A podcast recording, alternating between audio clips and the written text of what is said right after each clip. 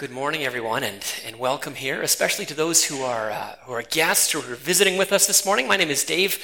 Uh, I'm one of our pastors here, and um, we're working on this series called The God Question. And uh, a few weeks ago, uh, the very first session that we had, we're working with, uh, we're working through this with our young adults as well on Monday nights. And, um, and during that first session, I asked our young adults uh, in their table groups just to talk about what it was for them.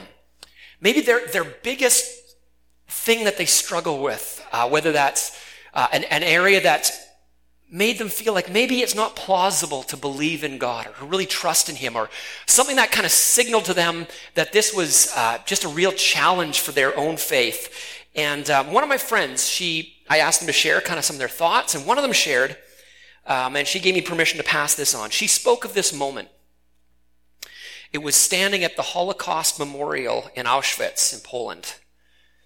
And they're face to face with the reality of this incredible evil and this um, immense amount of suffering.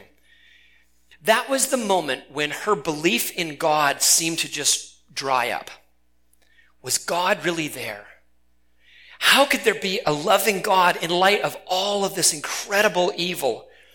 And I could see why she would feel that way. Uh, this last week, I read a portion of uh, Elie Wiesel's book, Night. Um, he was a prisoner in Auschwitz and uh, Buchenwald. He was a Holocaust survivor. And in this book, uh, he's a Nobel Peace Prize winner. In this book, he recounts his experience of being in the concentration camps. And that is not a book for the faint of heart. Uh, I'm happy to say that my friend uh, has, she didn't stay in that place of deep doubt. But her response, well, she's not alone at all.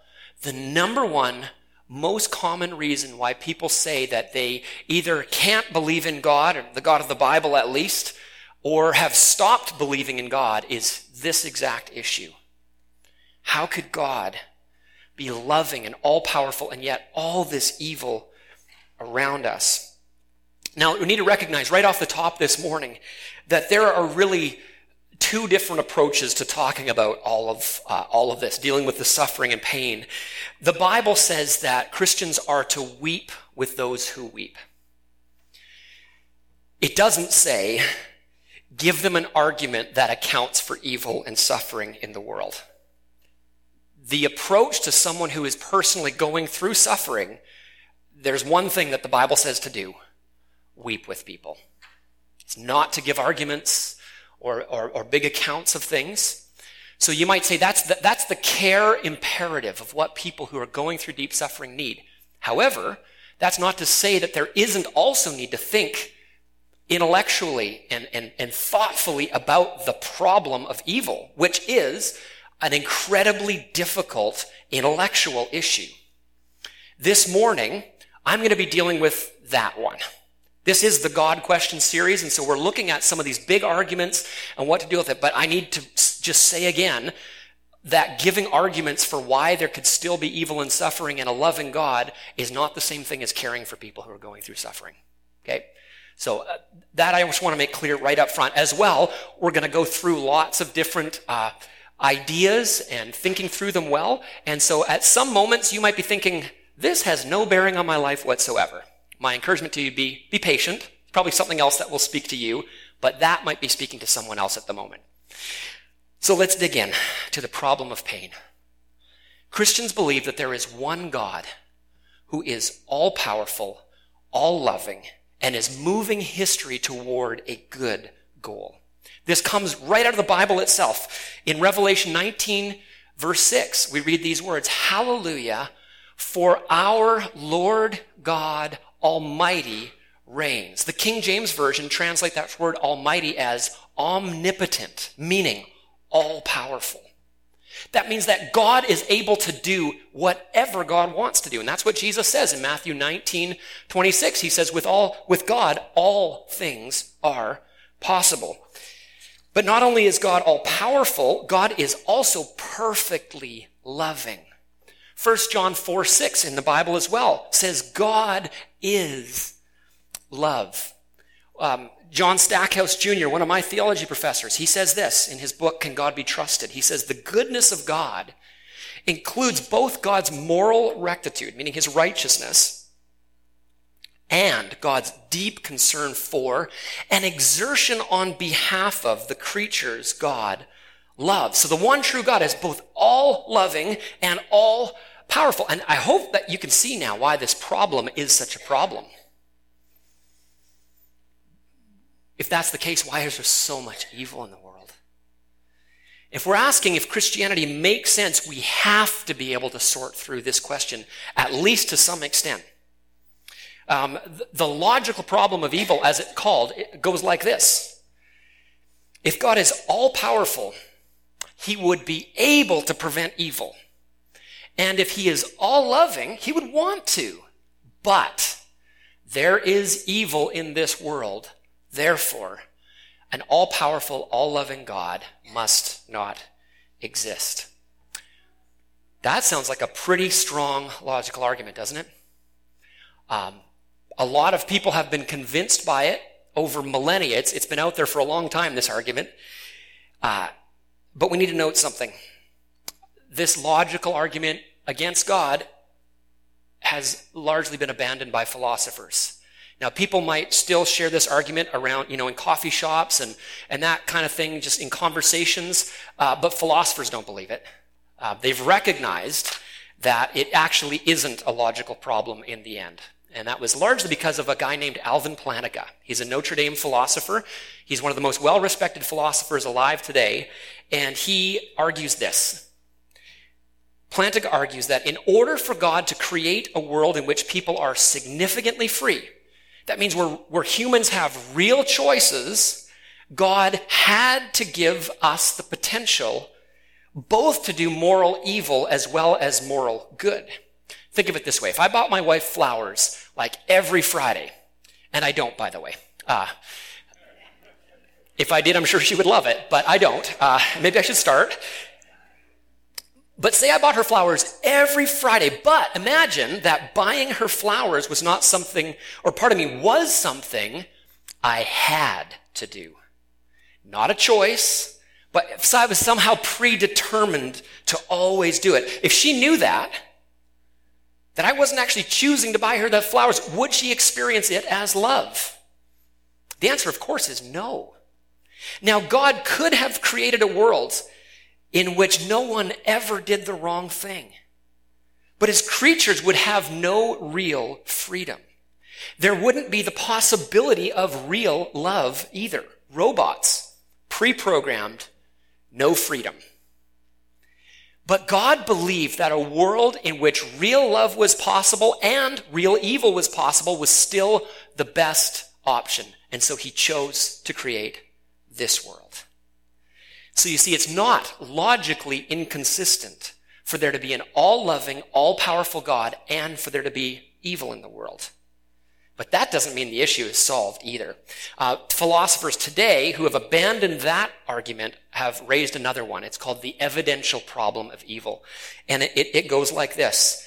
There is too much unjustified evil, too much pointless evil in the world so that an all loving, all powerful God is highly unlikely and therefore does not exist. We need to look at this argument and ask, is it a good one? You see, when we begin to look at this argument, we'll see that there is an underlying assumption that's smuggled into it, and we have to be careful to notice what's being said here. The premise of the argument really goes like this. We, as humans, cannot think of any justifiable reason, a good reason, why God would allow suffering and evil to continue. Therefore, God cannot have such a reason. Do, do you see the assumption that's built into that? Philosophers have pointed out the failed premise that underlines this point.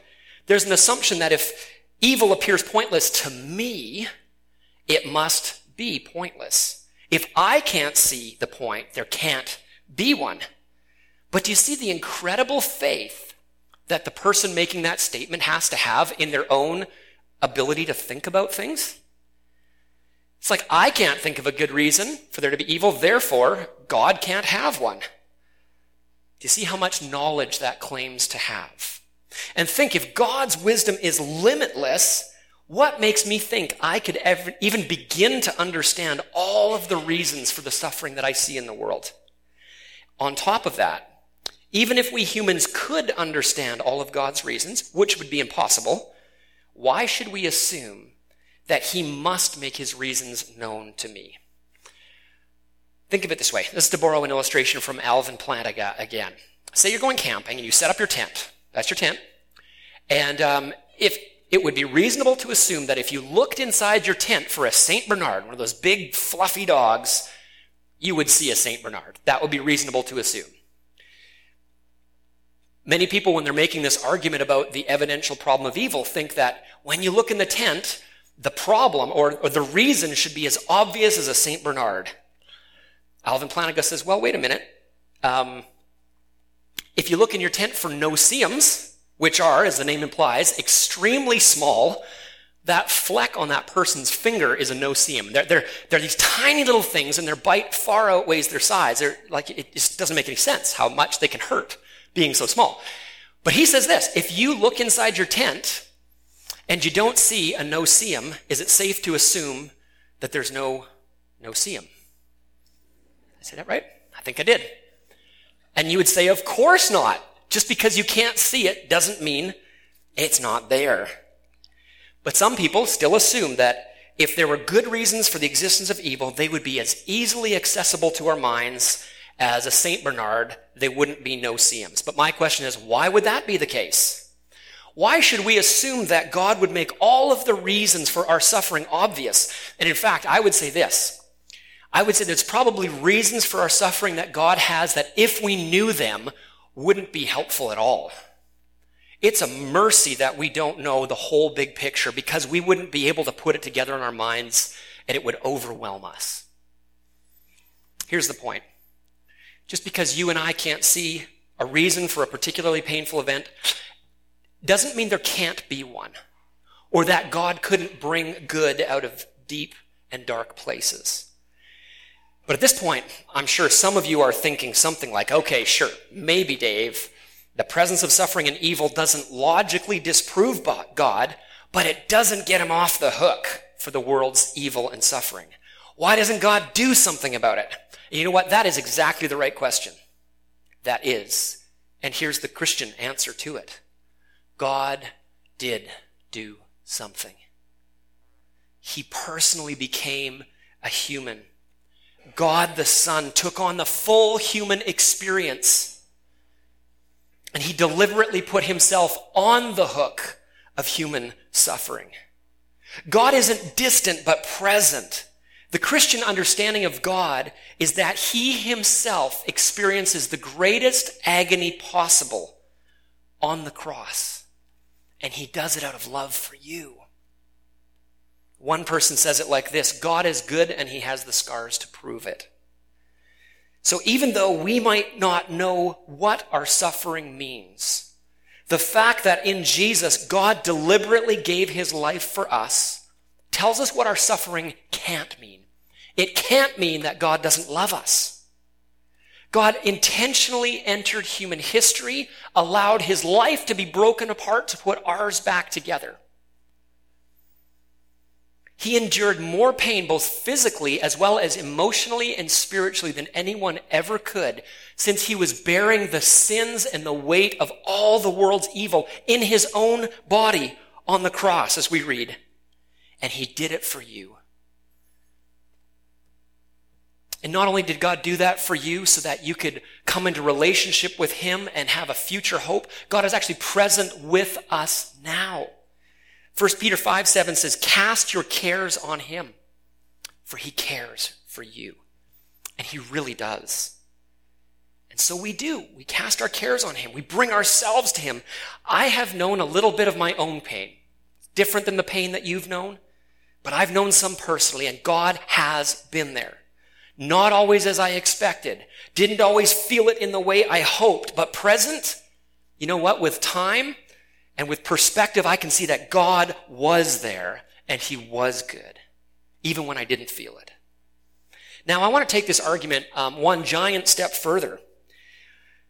the presence of evil acts in our world and real suffering is a problem for those who believe in God. But I want to say this it's actually a bigger problem for those who don't. Let me show you why. C.S. Lewis uh, was Oxford professor of literature at, um, and, and, he's considered one of the greatest thinkers in the 20th century. He's best known for the, the Chronicles of Narnia series. It got made into some movies. You probably read them to some of your kids if you're old enough to. Our kids are loving them. We're reading them to them right now. But Lewis had initially rejected God because of the cruelty that he saw in life. It was the problem of evil and suffering in the world that made him say no to God. No, there can't be a God out there. But he began to actually investigate it, to really think about it. And he realized that the presence of evil was even more problematic for him in his atheism. Listen to what he writes. He says, My argument against God was that the universe seems so cruel and unjust. But how had I got that idea of unjust? What was I comparing this universe with when I called it unjust? Of course, I could have given up my idea of justice by saying it was nothing but a private idea of my own. But if I did that, then my argument against God collapsed too. For the argument depended on saying that the world was really unjust. Not simply that it didn't happen to please my private fancies. Consequently, atheism turns out to be too simple. Just take a moment and unpack that. Lewis says the argument we looked at earlier, the one that says there's too much unjustified evil in the world for there to be an all good, all powerful God, Lewis says the argument's flawed. Why? Because this argument says that we know there is evil. But how do we know that? What basis do we have for calling evil evil or wicked? If, like, if you say there's no God, then there is no objective way to call something either evil or good. Think of it this way. We could ask, is child abuse wrong? Yeah? yes, of course it is. But then we get back to the question, what do you mean by wrong? Like, where do you get that idea of it being being wrong from. Like maybe we can say it hurts or we don't like it or that it's unacceptable in our society. But how can we say it's, it's wrong? Who says? So that question always comes back to who says? Um, at young adults, the answer I gave my friend who was speaking about her experience about the realities and the horrors of, of the Holocaust. My answer to her was that removing God from the picture actually doesn't help in fact, it makes it worse. It make, I can't look at the evil of what was done to the Jewish people where millions and millions were murdered. I can't actually look at that and call it evil. See, if we take God out of the picture, it means that it's just what happened. Evil, you see, as a definition, is the corruption of what is good. It's the distortion of what is right. But notice, in order to know evil, you need to know what good is. There needs to be some standard of goodness. Take money, for example. Um, counterfeit currency is the corruption of what? Of the real thing. There can be real currency without there being a counterfeit, but there can't be a counterfeit unless the real currency already exists, right? In the same way, evil cannot exist if good did not exist first. We can only call something evil or wrong based on what we think is good or right or correct.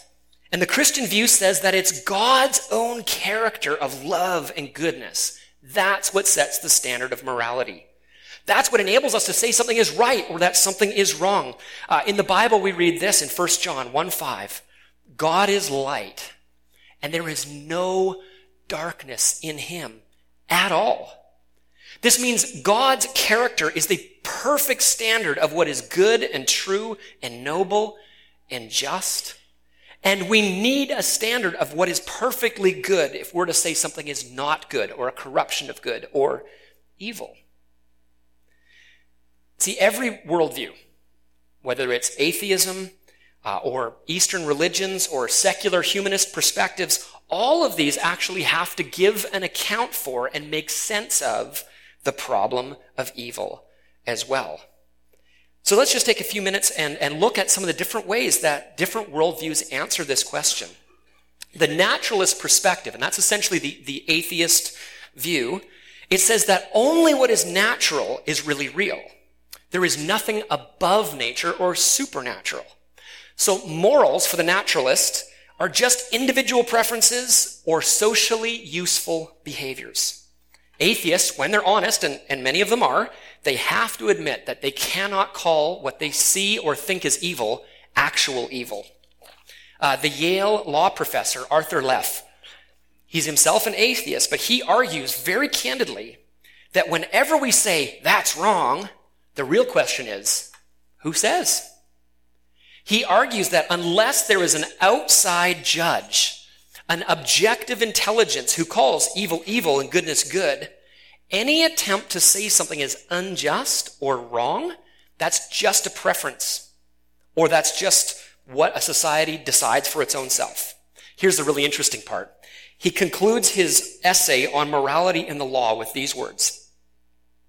As things stand now. And by that he means if you take God out of the picture, so remove God, any objective moral standard, as things now stand, everything is up for grabs.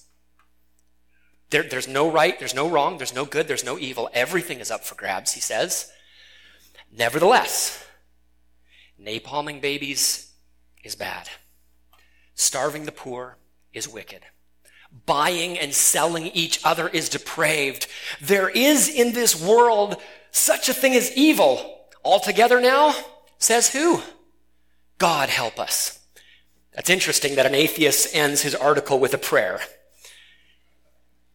You see, he's passionate that there is such a thing as evil and we know it. We agree that napalming babies is bad and starving the poor is wicked, but says who? Leff argues that only if there is a God, an objective standard, the unjudged judge, as he calls it, only then do we actually have a real basis. He openly admits that either we can believe this sense that there really is real evil and good and love and justice, or we can be free of God. We can decide he's not there, but we can't have both things. You can't have both.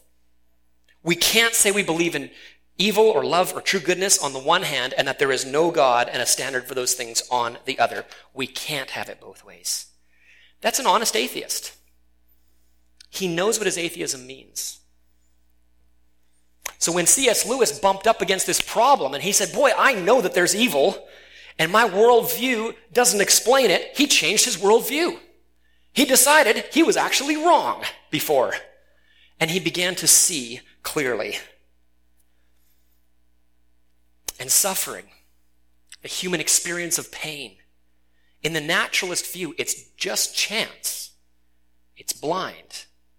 It's pointless. It's ultimately meaningless. But atheism, of course, isn't the only view out there. What about Eastern philosophies? They offer a completely different perspective. Eastern religions, um, just for example, Buddhism or Taoism, they generally say that evil is not really like, it's not something to be upset about or to work against. It's just kind of part of the way things are. The enlightened person just has to ride the Tao, as one scholar of religions has put it. And he's not talking about the stock market. Um, the journalist Arthur Koestler interviewed a Japanese expert in Buddhism he denied the existence of, of good and evil. So Koestler asked, You favor tolerance toward all religions and political systems. What about Hitler's gas chamber? The Buddhist replied, That was very silly of him. So just silly, not evil, Koestler asked. Evil is a Christian concept. Good and evil, they only exist on a relative scale. So for the Eastern religion, that one in particular, evil such as the gas chambers of the Holocaust, is not even a category that we can judge. But let me ask, doesn't that view trivialize for you the evil of the evil or the pain of the pain? You know, I sit with a family who, whose son or daughter is fighting for their life. I don't feel like that view is very honest about what they're going through. I don't think it accounts very well for what we see and experience in this world, and I don't think you do either. In this view, human suffering is not something that we should work to alleviate or address. It's a state of mind to be brought into stillness, something to master. But perhaps the most common way that, um, that you know, friends and, and neighbors and, and just that, that our, our society at large uh, views the question of morality and ethics is through the lens that says morals are socially construction, socially constructed. So some people might object to the idea that goodness is rooted in God's own character, and they think, well, why can't we just decide for ourselves and for our own society what is right and wrong? Uh, this maybe shows up in that kind of popular phrase that you've heard, you know, you have your truth, I have my truth. But how does that view deal with the question of evil? Here's one example I borrowed from another pastor. Uh, Winifred Gallagher is a well-known journalist who had fully embraced relativism, the view that there's no objective standard for truth. She would say that all truth claims were just a way to get power over other people. Now, I agree with her in part. Truth claims can be used as power plays. In fact, Jesus confronted the Pharisees who were using the law of Moses not for its intended purpose, but to gain and keep power for themselves. And Jesus addressed that in a very strong way. But Gallagher had adopted the view that all claims to know the truth were simply power plays. So let's look at that idea. When Miss Gallagher was working in, in some African countries, she, she saw women in sexual slavery. She saw women oppressed. And she writes, all of my life I've been committed to the idea that all truth claims are power plays. One culture never has the right to say to another culture what they should do. That truth claims are just a power trip. But then she has to admit, what I'm seeing in Africa, in these countries, is evil. So she went to the governments of some of those countries and, she asked them to do something about what was going on. Here's what they said to her. You're just imposing your Western ideas. You call it sexual slavery. We don't see it that way. Your truth claims are just a power trip. So for Gallagher, she realized that her own perspective had backfired on her. The African governments were saying that her views were a power trip, and Gallagher was able to see through this approach that all truth claims are a power trip. That's actually the biggest power trip of all. It's the way of keeping women down. She realized that the claim that everything is relative is itself a religion. It's a dogma. It's a power trip and a way of excluding other people. And here's the point. For the relativist working for justice, calling evil evil doesn't work. For Gallagher, she realized that to say there's no standard for right or wrong leaves us completely stuck. So here's the question. If your premise, you know, that maybe there's no God or there's no objective standard, if your premise results, leads you to a result that you know isn't true, then why not change your premise? I ask you that question this morning. Maybe you have the premise that there's no objective uh, way to, to speak about morality, but you know that certain things are wrong. My, my, my plea to you is why not change your premise? Like C.S. Lewis did. Christianity says we sense that there is real right and wrong, good and evil, because we're made in the image of God who is just. So you see, and here's one of our take home points the Christian worldview not only accounts for evil, but calls us to address it calls us to act for goodness and love and justice and mercy in the real world. See, if I embrace a biblically informed Christianity, I have reason, actually more than that, I have obligation to work for peace and healing and justice in our world. Now, I know we've spent um, most of our time looking at these philosophical sorts of arguments, but the problem of pain is a real one. It's a real one for each of us. So let's end by just looking at some practical and personal points. First, the Christian view is not just that there is evil and suffering and that those categories are real, and that's important too, but more. Suffering is meaningful. It's not pointless. We may never know the reasons why we've had to go through the pain that we've had to on this side of eternity, but that doesn't make it pointless. In Hebrews 5 8, we read that Jesus learned obedience through what he suffered. Suffering was meaningful for Jesus, and it is for us too. Jesus learned to trust and obey and love his Father and line his life up with his father's plans for him, and he did it through his suffering. So do we. Biblical scholar Scott Hafemann, he puts it like this. If somehow our suffering isn't just chance, and that is the secular view of suffering, it's just too bad. I'm sorry that happened to you. If our suffering isn't just chance, but it ends up in the lap of God, we can affirm that there is meaningful purpose in the pain that otherwise would not have taken place. He goes on to say this Many of the people who know God most profoundly are those who have learned to trust God in deep suffering. Though we may never know the reasons why we experienced what we did, that doesn't make it pointless.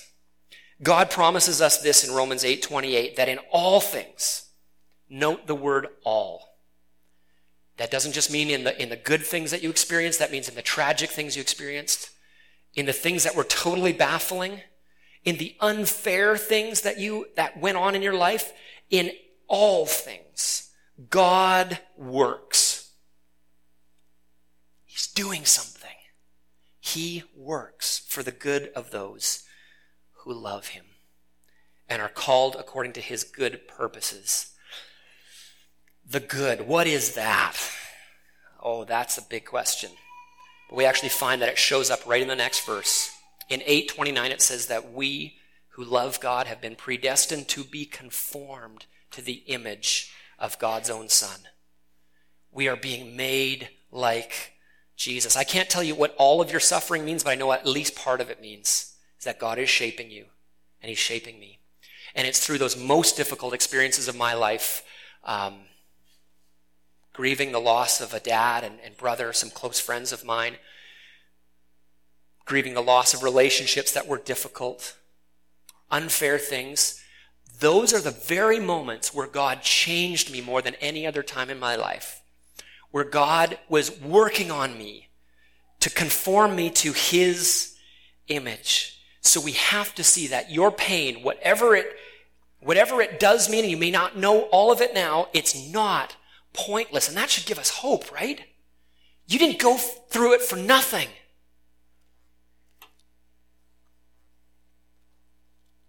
here's what I would be just ask you to consider at least. If with time and perspective I can see that at least some of my pain and suffering God used for good, could it be that He actually has a purpose for all of it, even if I can't see it right now? If I can see that He's used some of it for my good, maybe He can use all of it, and I just can't wrap my head around it right now. Could that be? The Apostle Paul writes this to a group of Christians in ancient the ancient city of Corinth. He says this, for our light and momentary troubles are achieving for us, they're doing something, an eternal glory that far outweighs them all. He says pain is meaningful. But he says more. So, what do we do? We fix our eyes not on what is seen, but what is unseen. We fix our eyes on Jesus, and we just sang about that. Fix our eyes on God, the eternal one. For what is seen is temporary, but what is unseen is eternal. So God promises two things for those who trust in Him. That our suffering is meaningful, that when we place it in the lap of God, these momentary troubles are actually making us the sort of creatures who are more and more like God in our character and more ready and fit for eternity. But more, we see that our suffering is temporary that our troubles in this life are not the end of the story. They're not even worth comparing to the hope of the future that we have. I'm, I'm reading the book, The Lord of the Rings, right now. I'm almost done. It's taken me a long time when you're just reading it before bed. It's kind of long if you've read it. Uh, you'll know that. Just after the climax of the trilogy, Sam Gamgee, and, and Sam is um, Frodo's faithful friend and traveling partner, he discovers that Gandalf, one of their great friends, the wizard, he's not dead after all, as he thought. Very much alive. He cries out, I thought you were dead. But then I thought I was dead myself. Is everything sad going to come untrue? The Christian answer to Sam Gamgee's question is yes. Tim Keller, he says it like this Everything sad is going to come untrue, and it will somehow be greater for having once been broken and lost. See, coming to embrace the Christian teaching that God became a human and that he suffered so that we can be healed, that fills us with what we need most a deep and rich hope. Hope that is an anchor for our soul as we read in the book of Hebrews and as we sang about today. God has promised an unthinkably wonderful future for those who trust in Jesus. And he gives us himself right in the middle of the pain now. Uh, again, from John Stackhouse Jr., he puts it well. In due course, God will end the wretchedness of life in this world as we know it, with all of the evil and suffering and pain. And nothing but peace, prosperity, health, and wholeness awaits us. Hang in there, which is to say, as the Bible does, persevere to the end. But the only way to do that is to hold on tight to the hand of the one who is the way, the truth, and the life. That is to Jesus. That's the Christian answer, the Christian one to every question we want to ask in the depths of deep pain. So wherever you're coming from today, the problem of pain is always going to be personal. We all have to answer it in some way both to deal with our own pain, but also to make sense of the world we live in. The Christian answer isn't a proposition. It's not a philosophy. It's not a set of ideas. It's a person. He has a name. His name is Jesus. He is God with us in our pain. He is God for us, for life with Him. He's been with me in my pain. Will you let Him be with you in yours? Let him be your hope, not only for now, but for eternity. Would you let him be with you? Let's pray as the worship team comes. God, I thank you that your answer to the pain and suffering we see in the world is to experience more of it than any of us ever will. So we can't shake our fists at you and say, You don't know what it's like, God, because you do. You lost a son for us. Jesus, you let your life break apart for us. And we thank you, Jesus, that you were raised to new life so that you can make every sadness come untrue. Fill us with this hope now. And for those who are just questioning and asking, God, could I really trust you? Lord, I pray that you would nudge them forward today, that their hearts would be soft to you, Holy Spirit, I ask that you do a work in them. And if there's someone who needs to trust in you, maybe for the first time today, we just, we come to you and, and we pray something like this. God, I recognize that I need you. That I only exist because you wanted me to. That I need you because I've been a part of the problem. Evil isn't just outside of me, it's in my own heart, and I need your forgiveness. Please forgive me. Thank you for what you did on the cross. Thank you for your resurrection. Now lead my life. God, we thank you that we can come to you and find that you are faithful to forgive us, that you are true, and you'll lead us. So do that this week for us. Fill us again with hope. Amen.